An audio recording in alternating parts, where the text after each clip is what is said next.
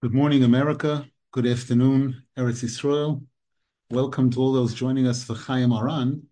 We are broadcasting from America, from the home of a very, very close friend, Eli Asulin, and we hope that the zechut of having this shiur in the house today will bring every kind of bracha to the house, including the fabulous wedding that's scheduled to take place Wednesday night this week of Mordechai Max Asulin Mitzvah.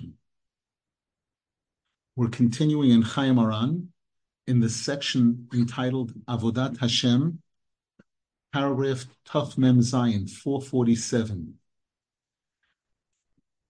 Moshel al Inyan Shehizir lehispalel al Tzoras Chaveroi. Rav Zal says, I heard a parable from Rabbeinu Zal regarding how important Rabbeinu Zal told us it is for a person to pray when their friend is in need, when their friend has a, a crisis, a problem. And Rav Nosson Zal says, I heard this from Rabbi Yudel, who was one of the close students of Rabbeinu Zal, who heard this, he heard it from Rabbeinu Zal. And Rabbeinu Zal said it could be compared to a king who had a son who gave him a lot of difficulties.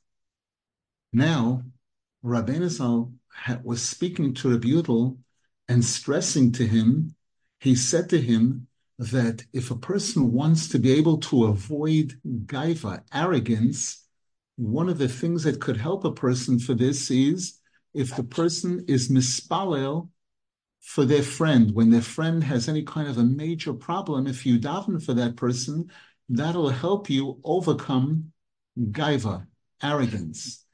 So Rabbi asked, it would seem just the opposite, that if I'm davening for somebody else, I'm going to feel gaiva from that, that I'm davening for the other person, that must imply that I'm better than that person. Rabbeinu Zal said to him, listen carefully. There was a king who got angry at his son and he told the son to leave him.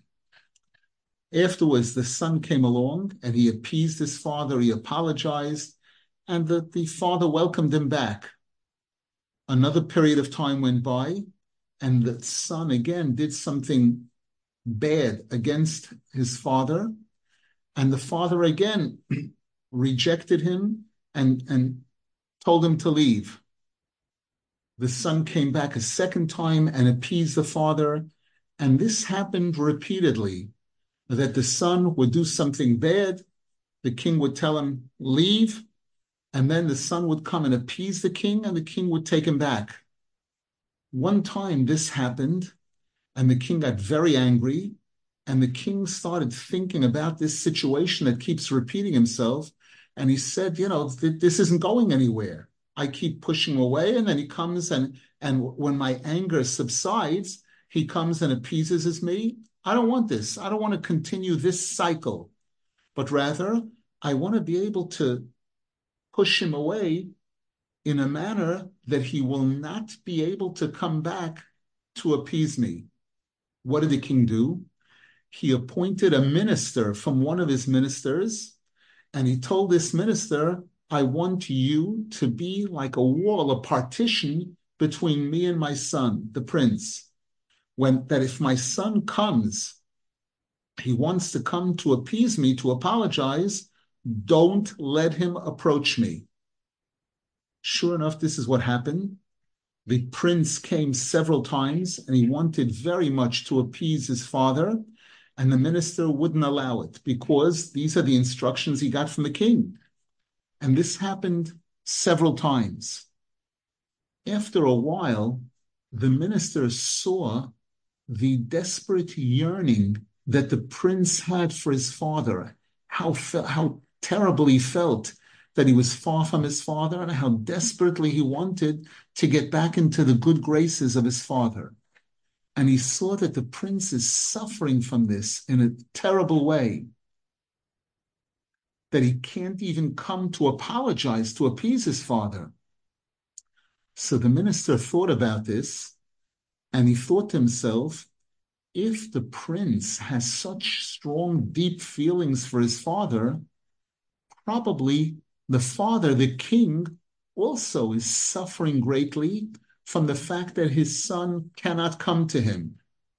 Because we know there's a rule that when somebody wants something desperately, they arouse a yearning in that object that they want towards them.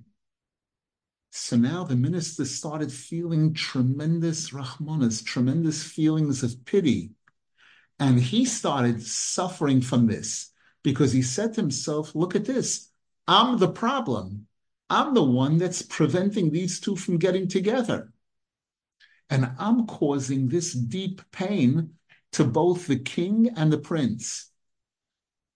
So the minister thought it over and he said, Probably there is some kind of a trick that the, the prince can use to be able to, to appease his father. Because the king definitely would not set things up in such a way that the prince should be suffering continually and not be able to come to see his father. And in addition, we know the king himself must also be suffering.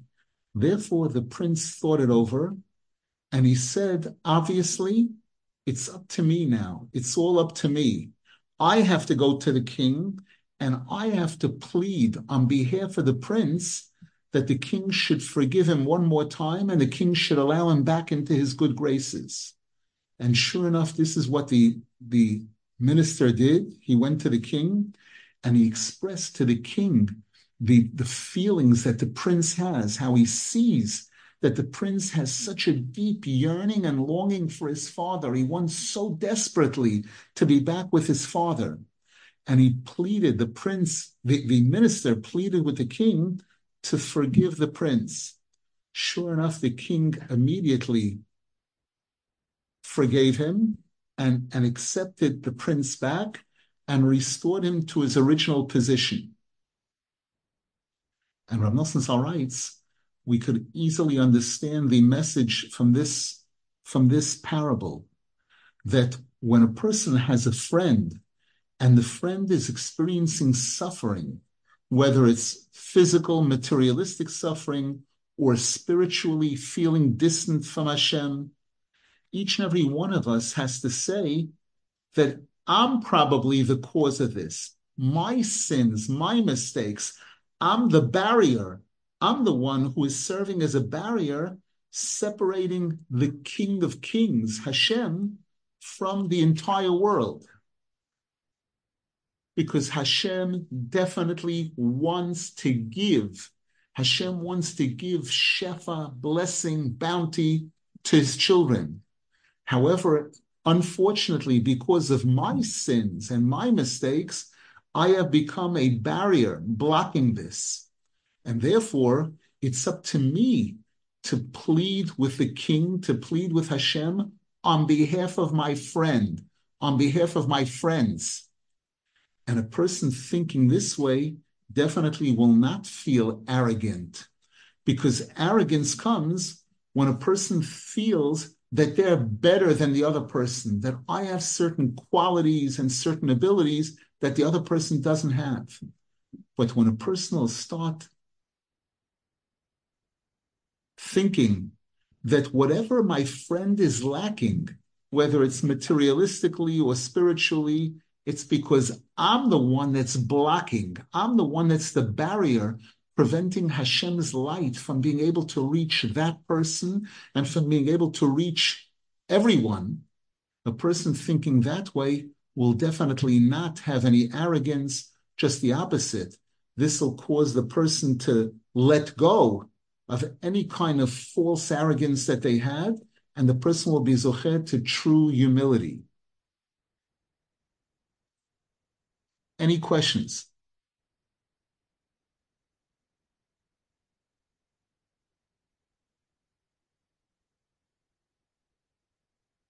Rav Nosson, in yes. the chat, please. Okay, just a moment.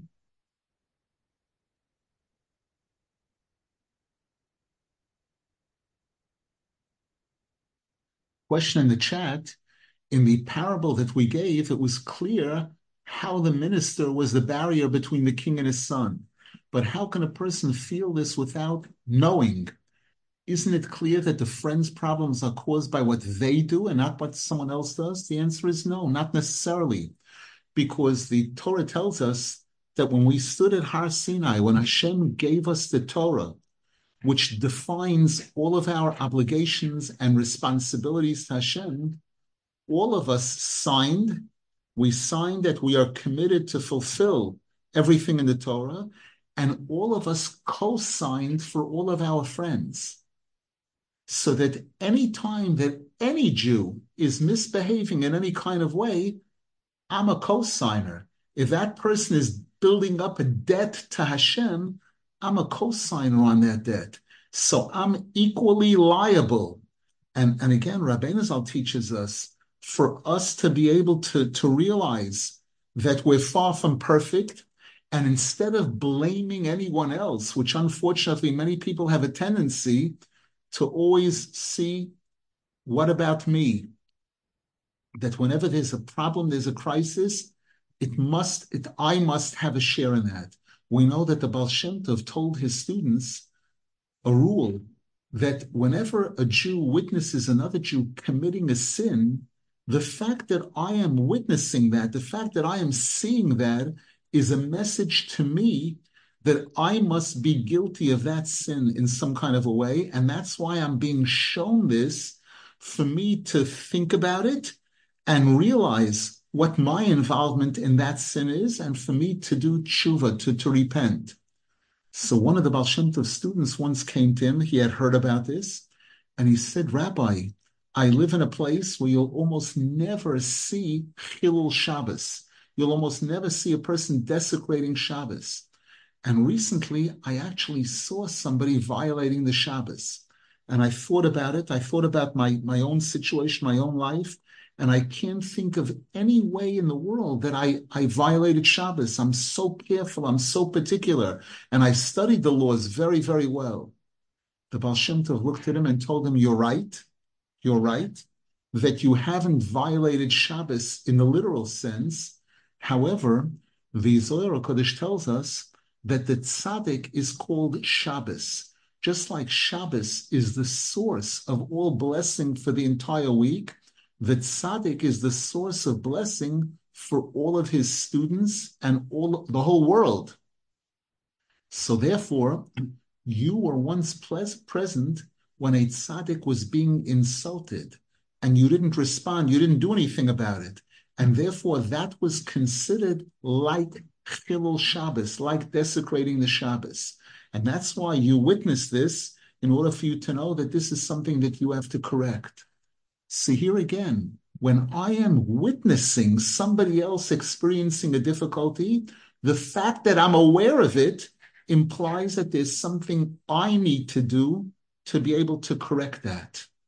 It reminds me also of a beautiful thing that I heard from my Rebbe, Reb Michel Dorfman, Zechron regarding the story of the Baal Shem Tov. The Baal Shem Tov tried very hard several times to get to Eretz Yisrael because he wanted to meet up with the Or HaChaim HaKadosh who was in Eretz Yisrael at the time, and he knew that if these two get together, they could actually they could bring Moshiach. And unfortunately, this was prevented. On his final attempt to get to Eretz Yisrael, the Baal Shem Tov arrived in Istanbul, and at the time there was a decree issued that the following day he arrived, the Baal Shem Tov arrived there before Pesach, and he spent the holiday of Pesach in Istanbul. And on the last day of Chol right before Shvi Shel Pesach, there was a decree. The Sultan and all of his ministers had gotten together and decided that the following day on Shvi Shel Pesach, they're going to make a massacre. They're going to murder all the Jews in the city. The Baal Shem Tov became aware of it, and there was another person. There was a tailor who worked for the Sultan. And because he had easy access to the Sultan, he became aware of this and he went to go tell the Jewish leaders of the city about this so that they, to see what they could do. And in, in going to see them, he passed where the Baal Shem Tov was, and he heard the Baal Shem Tov singing. He went in to see him, and the Baal Shem Tov said, You look like there's something urgent going on. What is it? He told the Baal Shem Tov, and the Baal Shem Tov said to him, So what are you going to do about this? He said, Me do? What, what, can, what can I do? He said, Then why do you know about it? The fact that you know about this problem implies that there's something you can do to help it. And the Baal Shem Tov advised him how to get to the Sultan's mother, a whole plan which ended up saving the lives of the city. But the critical point here is the fact that you know about this problem implies that there's something you need to do about it. Now we know that the there's a chapter in Likutei Moharan, chapter five in Likutei Moharan, which begins with the words Rabbeinu Zal says that every person has to say that the entire world was created only for me. And therefore, if the if the world was created for me, then I have to study and analyze and investigate what the world needs. What does the world need in order to achieve perfection? And I have to see to it to fill in anything that's lacking in the world. Now, let's just pause here for a moment. Most of us who want to be honest with ourselves, I can't even figure. I don't, it, it's hard for me to figure out what's wrong with me, all the things that are wrong with me, and everything that's lacking inside of me. And here, I, and and and I'm supposed to figure out how to repair, how to repair. I can't even fix myself. You're telling me that I need to repair the entire world? And here, my rabbi Reb said, Rabbeinu, the sentence continues, Ule hispalel bavurim, and to daven for them, to daven for all members of the world, whatever I see lacking, any chisaron that I see, that I can do, that each and every one of us can do. So here, going back to our discussion now in Chayei Moharan, when any one of us is made aware that a friend of ours, somebody, a relative, a, a, friend, somebody that we're close to, that we're interacting with, that they have a problem, a serious problem or a crisis, the fact that I'm aware of it means that I can help. And one of the best ways possible that I can help without any side effects is to be mispalel for that person, to pray for that person. That I can do, and be assured that there's no side effects, nothing, nothing bad that'll come out of it.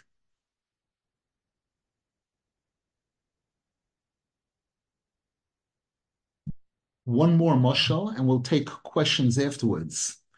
Rab Nosson says, I heard from the same person who had heard from Rabbeinu Zal a parable regarding how important it is for each and every one of us to speak to people about coming close to Hashem, about having respect for Hashem. Rabbeinu Zal said there was once a very wealthy person who had thousands and tens of thousands of, of gold pieces. And this wealthy person gave out, made an announcement that if anyone needs to borrow money to start a business or for anything like that, they're welcome to come and, and receive a loan from me. Probably there were quite a number of people who showed up and borrowed money from this wealthy person. And he had a notebook where he wrote down each and every person, the amount that they borrowed. One day, after a, a period of time had gone by, he takes this notebook and he starts looking at it and he sees that he gave out an incredible amount of money in loans and and nobody's returning the money at all. Nobody's coming to, to return it. And probably he got very upset about this, and this bothered him a lot. We know there's a pasuk in Tehillim. I just mentioned this yesterday, last night, in fact, on on Shab, Motzoi Shabbos. Loive Rasha v'lo yishalem v'tzadik choinen v'noisein the Torah uses the word rasha sparingly. And here it says, a rasha is one who borrows and doesn't return, doesn't pay back, chas v'shalom. Whereas a tzaddik is one who is always looking to give.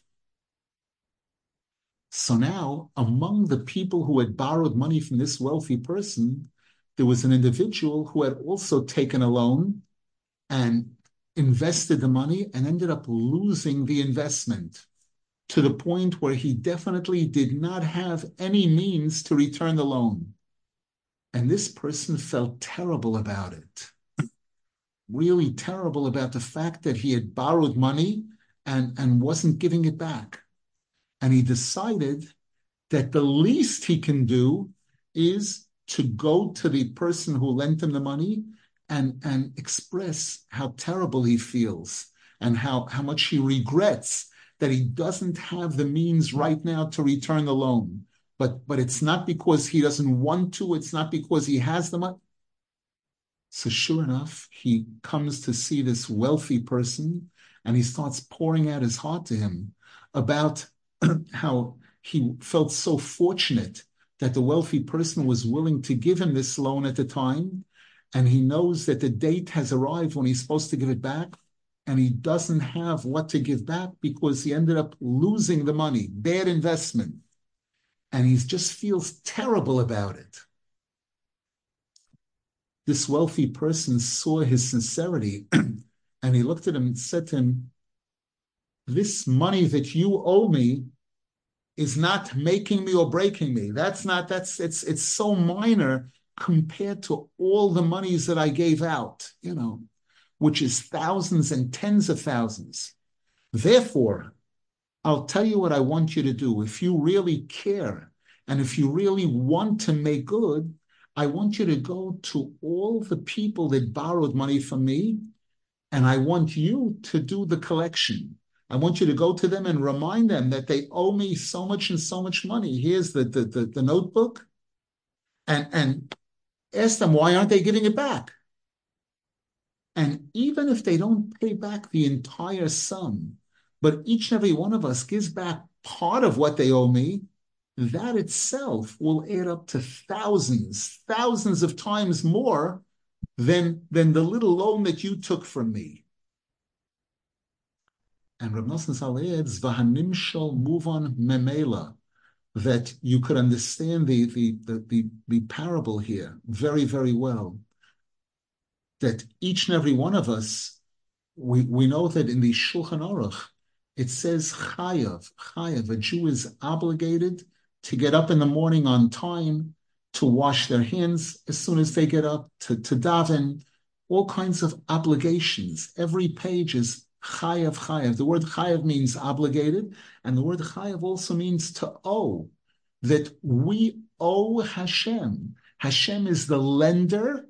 Hashem lends us life, health, bounty, all kinds of things, and Hashem expects something in return. He expects us to give back nachas, satisfaction, to at least do what Hashem asks of us to do. And when we don't, we build up a, a negative balance, a major negative balance. Now, if a Jew is able to go to another Jew and inspire that person and motivate that person to become religious, a person who has moved away completely from Torah observance, from mitzvahs and everything, if a Jew can inspire and motivate that person to start performing mitzvahs, or if a Jew can speak to a person who is religious, who is doing mitzvahs, but without joy and happiness, without excitement, which means the mitzvah is not really accomplishing everything it could accomplish if it were done better. When a person does this, this is considered to be, and, and thereby getting other these other people to return their loan, to fulfill their obligation to Hashem, this is one of the most important things that a Jew can possibly do. The Zohar Kodesh speaks about this in several places. Zako manda'ochid beyoda dechayova. How fortunate and blessed is a person who takes hold of the hand of a person who's far from Hashem and is able to succeed in encouraging that person to improve, to, to get close to Hashem. This is something that's stressed very, very much in many places, especially in Rabbeinu Zal's teachings. My Rebbe Rav Rosenfeld, Zechron was the one where we saw clearly how he took this so seriously, how he had the opportunity. He could have been a Rosh Yeshiva. He could have been in, in, in any top yeshiva that he wanted to be dealing with people who are very learned and, and teaching them, which would be a very, uh, it would be something that would bring him honor, respect, recognition, major recognition. And he chose instead to search for people who were not yet close to Hashem, different levels of distance from Hashem, and to reach out to those people, to teach those people and inspire them and motivate them to reach heights that they never thought they could reach in, in respect and love for Hashem and love for mitzvahs. Any questions, please?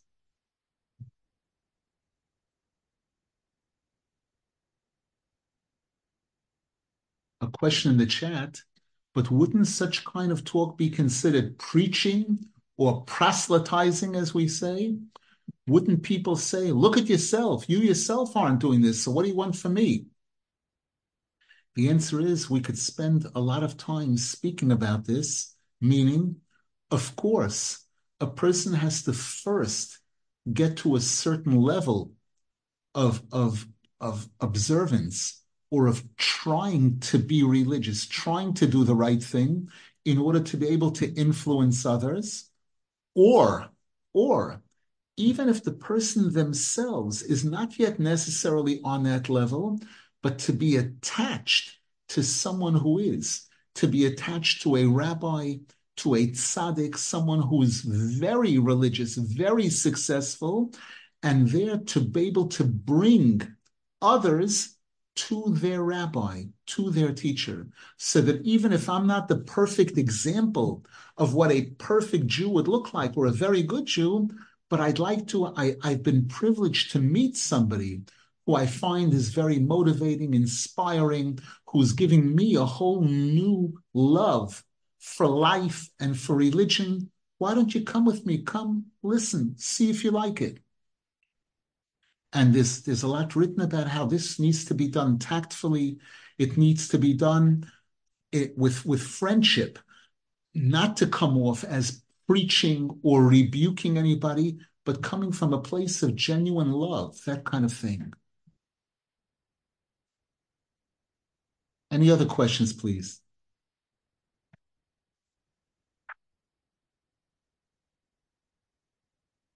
The next item Rav Nosson Zal says, I also heard from that same person,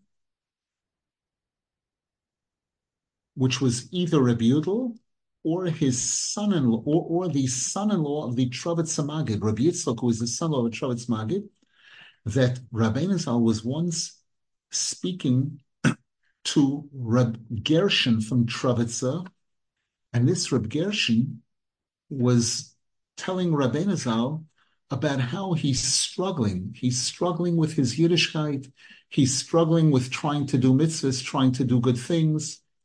And Rabbeinu Zal said to him, "You just try. You just do good, and and whatever good you can do, learning Torah, mitzvah, praying, whatever it is, and if you will, you'll focus on that, the good will remain, and the bad automatically will fall away. In Yiddish, Zal said, do two in Yiddishkeit gits. Do two in Yiddishkeit. You do things that are part of Yiddishkeit, learning, praying, helping others. Gits that bleiben, the good will remain, und schlechts that memela arop fallen. And the bad things will automatically fall away. And this is an incredible, very, very important idea in, in Rabbeinu Zal's methodology that we know the, the Pasuk in Tillim says, Sur Meira va'asei toiv. Turn away from evil and do good. And most people would assume that that's the order that a person can't start doing good before they get rid of the evil first. And the answer is that sometimes, sometimes that's the way it works. We know, for example, Rav Nosson Zal speaks about this in Likutei Halachos when he speaks about the holiday of Hanukkah, that Hanukkah, the word Hanukkah means chinuch, education, or a person starting the process of coming close to Hashem. And on Hanukkah, we celebrate two miracles. Miracle number one was the victory of a very small group of people against a large army, the Greek army at the time and, and the Greek culture at the time, which was very, very powerful in the world. And this small group of people succeeded in defeating them completely, defeating them and being able to, to, to encourage the Jewish people to replace those who had fallen into the Greek culture, to replace that stuff with holiness, with Torah and mitzvahs. That was the first miracle. The second miracle was that a small amount of oil, a one day or less than one day of supply of oil, burned, continued to burn eight days. And as these days progressed, each additional day, the miracle was bigger. Wow! This little bit of oil is, that could only burn for a day is burning for two days. And then the next day, even a bigger miracle, three days, and then four days. And this is referred to as Moisif Vahoilech, keeps growing, getting bigger and bigger. The miracle became bigger and bigger. And the way we perform the mitzvah also, the first day we light one candle, the second day two candles, we and Rav Nosson Zal explains that this teaches us about our relationship with Hashem, that the relationship requires two things. Number one, overcoming evil, getting rid of, defeating the Greek culture, which was the opposite of Torah, the opposite of fulfilling the will of Hashem. And number two, within holiness, within goodness, trying to keep growing, every day more, adding every day. The first day, one candle, the second day, two candles, so on and so forth. So sometimes that's the method. If, if a person's in a good place, that's the methodology. However, there are times when a person, to tell a person to get rid of their anger, to get rid of all kinds of negative character traits or other things, they don't know where to begin. And sometimes the solution is just start doing positive things. Start going to shul, start praying, start putting on tefillin, start observing Shabbos, even a little bit. And the person gets involved in good, and the negative, the bad, automatically starts moving away. I don't, I don't often speak about personal experiences, but I remember as a teenager when I met my rabbi, Rav Rosenfeld, I was about 16 years old at the time. And at that time, I was in a modern Orthodox school. And on Sundays specifically, we had half a day. On Friday, we had half a day. It was only Hebrew studies. On Sunday, we had half a day, and it was only secular studies. And I'd come home one o'clock, 1.30, have lunch, go out to play ball for four, five, six hours come back, have some dinner, and then possibly watch TV for a couple of hours. And when I started going to the rabbi's classes, he never spoke about, he never spoke against playing ball. He never spoke about not watching TV. But I remember he was teaching Torah and, and more and more he, he made it interesting and important and exciting. You know, the Torah, the mitzvahs, the religion gradually, gradually, I started playing a little less basketball, watching less TV, etc., etc. It was a, a, natural, gradual process of getting into a much better place. I'm not saying that playing basketball is a sin, chas v'shalom. A person needs exercise, a person needs enter, entertainment sometimes, but there was a major imbalance at the time and, and again, just showing that without having to say, don't do this or don't do that, by simply presenting the good, automatically things that were less good became less important, less significant in my life. A question in the chat. Some words of goodness and direction to people, to a non-Jew or a Jewish person, doesn't help without the preacher mode. Knowledge is powerful and helps to chip away with the hope and to get a smile. it,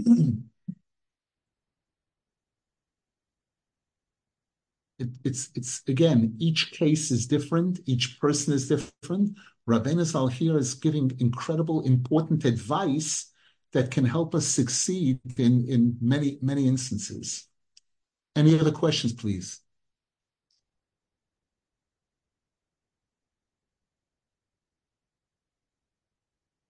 The next item not related in any obvious way Rav Nosson Zal writes I heard from the rabbi of the city of Breslov, Reb Aaron, who was the city of Breslov, who was one of Rabbi Nachman's close students, that he was once traveling, that that Rabbeinu Zal was once traveling, and he was davening Shachris, and the Ashkenaz custom, when a person is saying Tachnun, the paragraph of Tachnun, we put our head down on our arm for that paragraph. And Rabbeinu Zal did it on his right hand, as is the custom. It appears Rabbeinu Zal was right-handed, which means he put on his tefillin. The tefillin shalyad was put on the left hand, so he so he put his head down on the right hand, which did not have the straps of the tefillin wrapped around it and Rav Sadia Gaon, one of the greatest rabbis who lived after the time of the Gemara, after the the the, the Talmud, the Gemara was sealed during the era of the Goinim. It was called the Goinim, which is before Rashi, before the Rambam. Rav Sadia Gaon came to Rabbi Zal in a vision, and he said to him that even during Shachris, a person should, but now we know that the custom is to, to recite this Tachnun, this Nefilas Apayim, both in the morning at Shachris when we're wearing tefillin, and also during Mincha when we're not wearing tefillin. So when a person is not wearing tefillin, there are many people who put their head down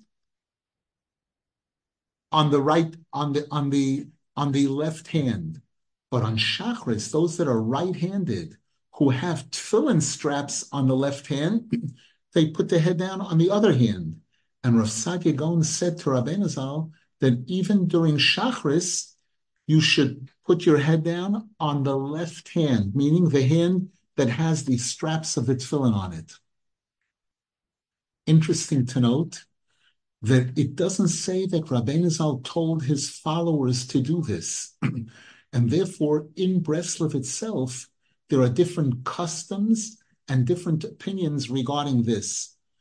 My rabbi, Rav Rosenfeld, we saw, who was right handed, in Shachris, he would put his head on his right hand, again, which is the custom that most people have, because not to put it on top of the tefillin straps. During Mincha, he would put it on the left hand. There are others that do as Rav Sadia Gaon said here, and Rebbe Chaim Rosen, one of the leading rabbis of the previous generation, he would put both of his hands together to sort of accommodate both opinions. But interesting to note that Rav Sadia Gaon, who lived maybe eight, nine hundred years before Rabbeinu Zal, Rav Sadia Gaon came to Rabbeinu Zal and told him what to do regarding this item.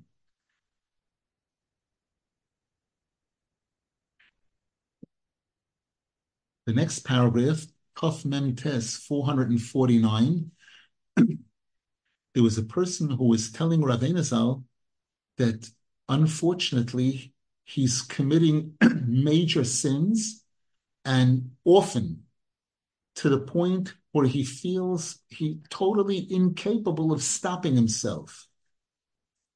And Rabbeinu Zal said to this person that there is a concept of hiskashrus. Hiskashrus means binding oneself, concentrating and pulling, pulling oneself together completely, completely.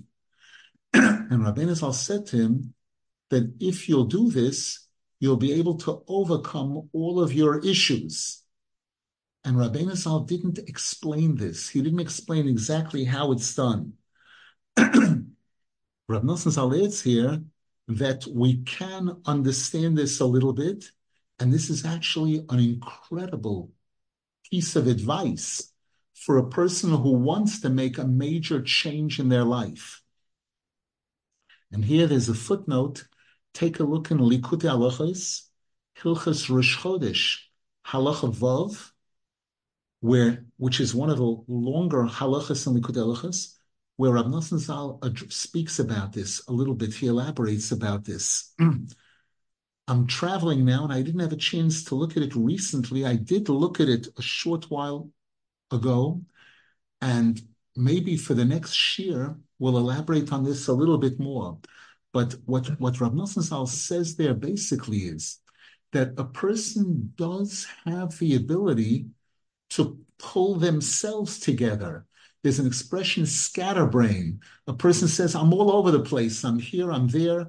If a person wants, they can take some time out, could be even a few minutes, to, to get myself together, to pull myself together, and, and to, to stop being all over the place and concentrate a little bit on where am I going? What is my life really all about? And do I want to continue living like this?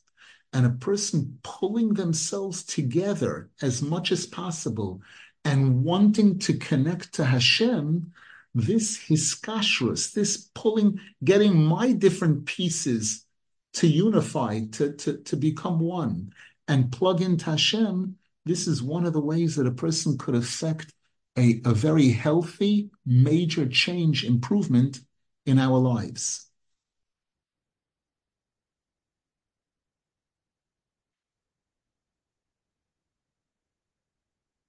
The next paragraph, Tuf Nun, 450. This takes place shortly after Rav Nosson Zal met Rabbeinu Zal and it was after Shavuos, and Rabbeinu Zal told the following story. He said that one of his followers, one of his students, for years was thinking about Olam Haba, about the future world. And he wanted very much to speak to Rabbeinu Zal about this, and he never had an opportunity. And nobody knew about this, that this is what he had on his mind. And, and this went on for a couple of years. That Shavuos, Rabbeinu Zal said, this student was here for, for the holiday of Shavuos, which was one of the times that people would come to Rabbeinu Zal. And, and he dreamed that two people had arrived and between the two people, it looked like one of them was the more important and the second one was the less important that the second one came because his friend, was a much more important person, had come. And I asked them, What are they doing here? And the more important one said that this particular one of your students has forced me to swear by a while holding a Sefer Torah that I'm going to come. And I swore. And that person told me that this is what he's thinking about. He's thinking about Olam Haba all the time.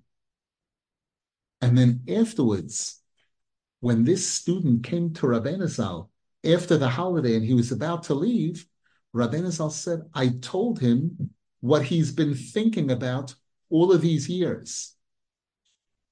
And, and this person was shocked and in a way, he was elated. He was so happy with the fact that Rabbeinu Zal knew what he was thinking about.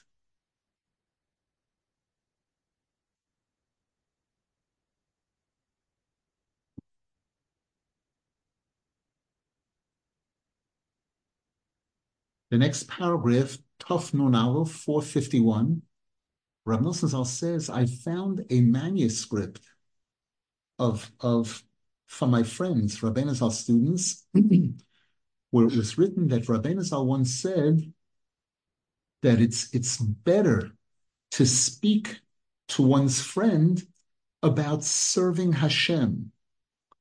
Because just like we find that there's a pasuk in Mishlei that says, Tnu shechar la'oived ve'yayin l'morei nefesh, give beer or some kind of intoxicating beverage to a person who feels totally lost, and wine to those who are feeling bitter. So too, when a person speaks to another Jew about Hashem, about religion, that also is something that can elevate a person in a big way. As it says in, again in Mishlei, Daigo Balevish Yashchena. When a person has worries in their heart, Yashchena, the word Yashchena has multiple meanings. The Gemara says in Yuma, Yisichenu lacherim. Talk to other people, talk to a close friend. When a person is feeling down, feeling distant from Hashem, to talk to a close friend. However, just like when a person drinks a little bit of wine, that elevates the person. And when a person drinks too much wine, they get drunk and that can destroy them. So too, so too, when a person is speaking to another person, if they, if there's at least a little bit of truth in what they're saying, even if there's some arrogance involved and there's some things that aren't 100% true, still that can elevate the person. Whereas if chas v'shalom, the things a person's saying are not true at all, it's just arrogance, it's just this person presenting themselves as if they're a very righteous person and they're preaching to the other person. And then when he leaves that person, he goes ahead and does all kinds of terrible sins and stuff. Those words will not have any positive effect on the other person at all. But rather, it'll be like a person drinking a lot of wine, which doesn't elevate the person. It has the opposite kind of effect. So here again, when a person's trying to encourage another person to come close to Hashem, to do the right thing, even if the person who's speaking is far from perfect, they're not perfect, but there's at least a little bit of honesty and sincerity in what they're saying, then it could help the other person. Whereas if it's just fake, completely fake, and just the person trying to make believe that they're a righteous person, then, then those words will not have any, any positive effect. The next item is a one-liner, but very, very powerful. Tufnun Beis 452. Rabbeinu Zal said, Hashem is always good. God is Tomid Git. Hashem is always good. And again, this is something that we need to hold on to. Certain times when people are going through all kinds of difficulties and the the Yetzer Hara, the Sultan wants to try to, to put Hashem in a negative light. And a person could remember this statement coming from a real authority that Rabbeinu is saying that Hashem is always good. Sometimes we see it, sometimes we don't.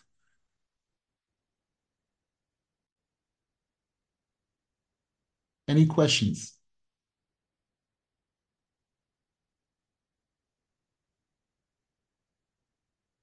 The next paragraph is one of the outstanding, well-known paragraphs in Chayei Moharan, where Rabbeinu Zal makes a very, very important statement.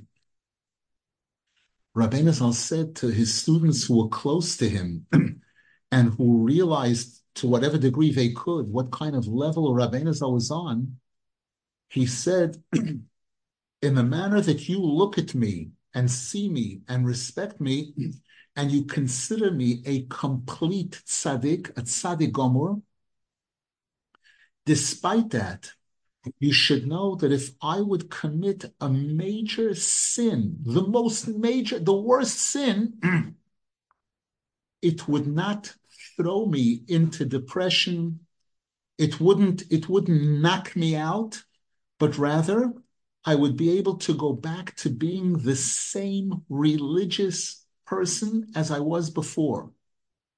It's just that afterwards I would do tshuva. I would do a real, sincere tshuva. And, and in Yiddish, Rabbeinu Zal said, Hot ir zet mich, that based on the, the, the, way you look at me with such respect, ich soll chas v'shalom oiver sein de gresta avera, were I to commit the worst sin, voltas mich gornit arab geworfen, it would not throw me down. I wouldn't, it wouldn't cause me to stop doing mitzvahs, to stop learning Torah, to stop praying. I would continue being the same exact religious person I was before. That's number one.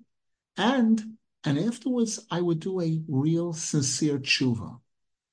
And this is an incredible, important point. There are people who think that that when they fall, when they when they do something terrible, terribly wrong, that that now I can't just start doing mitzvahs again. I have to wait or have to. You know, and and Rabbeinu made it perfectly clear that that's that the, the right attitude is I I veered off course. First, get right back on course, and regarding the the terrible terrible mistake that was made, it does require an apology. It does require tshuva, but don't allow that to be a reason to disconnect from all kinds of other good things that you were doing and could continue to be doing.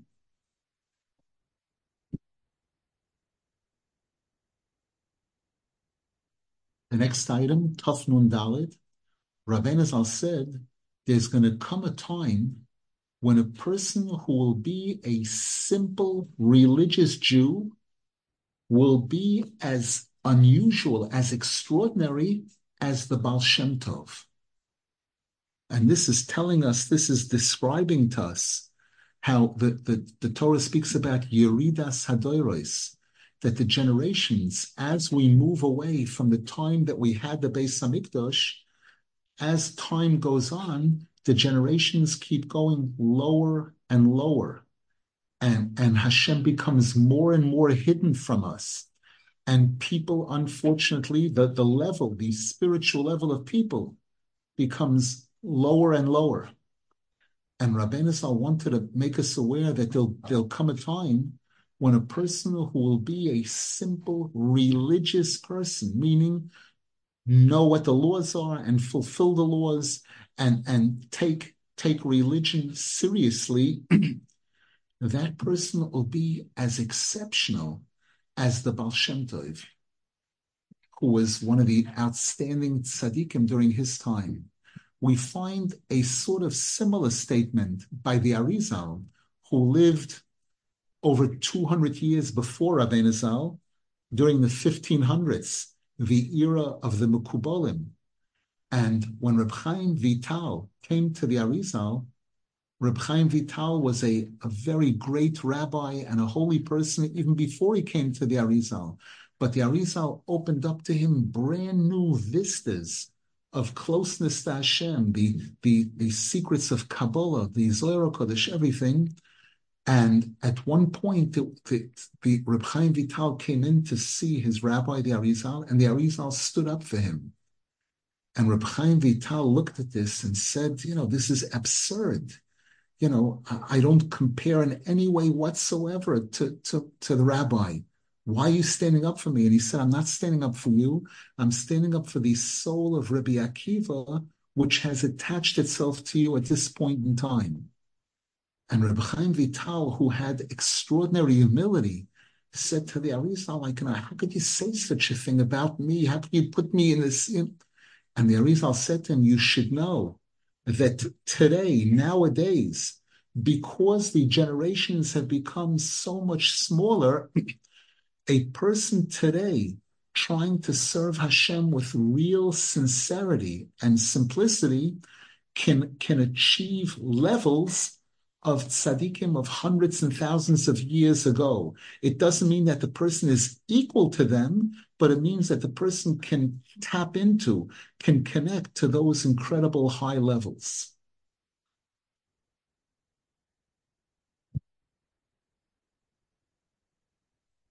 One final item, a little bit on the humorous side, but uh, very serious also. Tafnun Hay 455. Rabbeinu Zal said regarding Mefursamim Shel Sheker, which exists today. The word mefursam means somebody who is recognized, who is given recognition as being a very important person. But mefursamim shel sheker means people who don't really deserve it. They're not really what they appear to be. They could appear to be great people, and unfortunately, it's only on the it's only on uh, external inside the person could be rotten or different levels of rottenness. Rabbeinu Zal said there are times that these mefursamim shel sheker, it appears to them as if they're able to perform miracles, as if they're able to do things for people, extraordinary things. For example, a couple will come to them who haven't had children, and they come to this Mephosim saying, please, can I have a blessing, a bracha, or can you, that for, for children? And afterwards, that couple will have a child. Their, their request is fulfilled, and, and the person that they went to thinks that they're the one who, who brought this about. And Rabbeinu Zal said this could be compared to a person who's going in a forest and he sees a wolf and he's terrified. The wolf notices him and he knows that he could become that wolf's breakfast or lunch. But he doesn't have a weapon with him, he has a stick with him. So he takes the stick and holds it like he's holding a rifle, make, makes believe he's holding a rifle as if he's going to shoot the wolf. so the wolf should get frightened in case this wolf has seen hunters and knows them he doesn't realize that there's somebody standing behind him holding a rifle who actually pulls the trigger and kills the wolf. And now this person who is holding this stick and making believe he's got a rifle, he says, Wow, I'm a, I'm a magician. I pointed my stick at the wolf and, and I killed him. And he doesn't realize that the one that killed the wolf was not him but it was this other individual who did it with a real rifle because you can't kill a wolf by, by pointing a stick at him. And Rabbeinu Zal said here too, it's a similar kind of thing. There are true tzaddikim in the world, in every generation, and these true tzaddikim are able to accomplish miracles through their tefillah, through their prayers, and all kinds of very good things and everything going on in, in the world is being affected by the actions of these tzaddikim, these great tzaddikim. And these mefursamim shel sheker, sometimes it's made to look as if they're the ones who are accomplishing these things. They're the ones who are doing these things. But Zal said it could be compared exactly to this person who, who said he killed the wolf with his stick because really it's only the true tzaddikim, they're the ones who are accomplishing all of the really good things and the miracles that are, that are being performed. And what these other people are thinking is, is not real. We should be zecher, we're living in, in an olam sheker, and the Torah tells us this. The, the, Gemara says that there was a king, Yanai Amelech, who told his wife, he was about to pass away, and he told his wife, the queen, that there are three categories of people. Two of them you don't have to worry about. The third, be very careful. Tzaddikim, righteous people, and Rishoim, wicked people. Those two you don't have to worry about. The third category, tzvuim, phonies, people who present themselves as if they're righteous, good people, but they really aren't. That's the category you have to really be careful with we should be Zercha, Hashem should give us clarity to be Zercha, to know who are the true tzaddikim, and to try to make every effort we can to come close to them, to these true tzaddikim, to their students, to their sforim, and be Zercha to be saved from chas v'sholem tzvuim, people who are who are not not dishonest chas v'sholem, and and we should be zecher that the true tzaddikim, through their tefillos, through their mitzvahs and tovim, should bring about the final geula, the, the complete and final destruction of all the enemies of Klal Yisrael and the Geula Shlema with the coming of Moshiach ben B'yameinu, Amen v'Amen. Any questions before we close?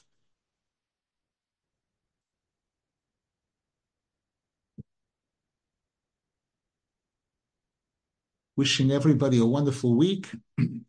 Looking forward, we'll have the next Shiur in Chayei Moharan, hopefully next Sunday, and we will have the Likutei Halachos Shiur on Monday morning and Thursday morning, Eretz Yisrael time, 8, 8.05 a.m. And Hashem, looking forward to, to continuing. Hashem. All the best.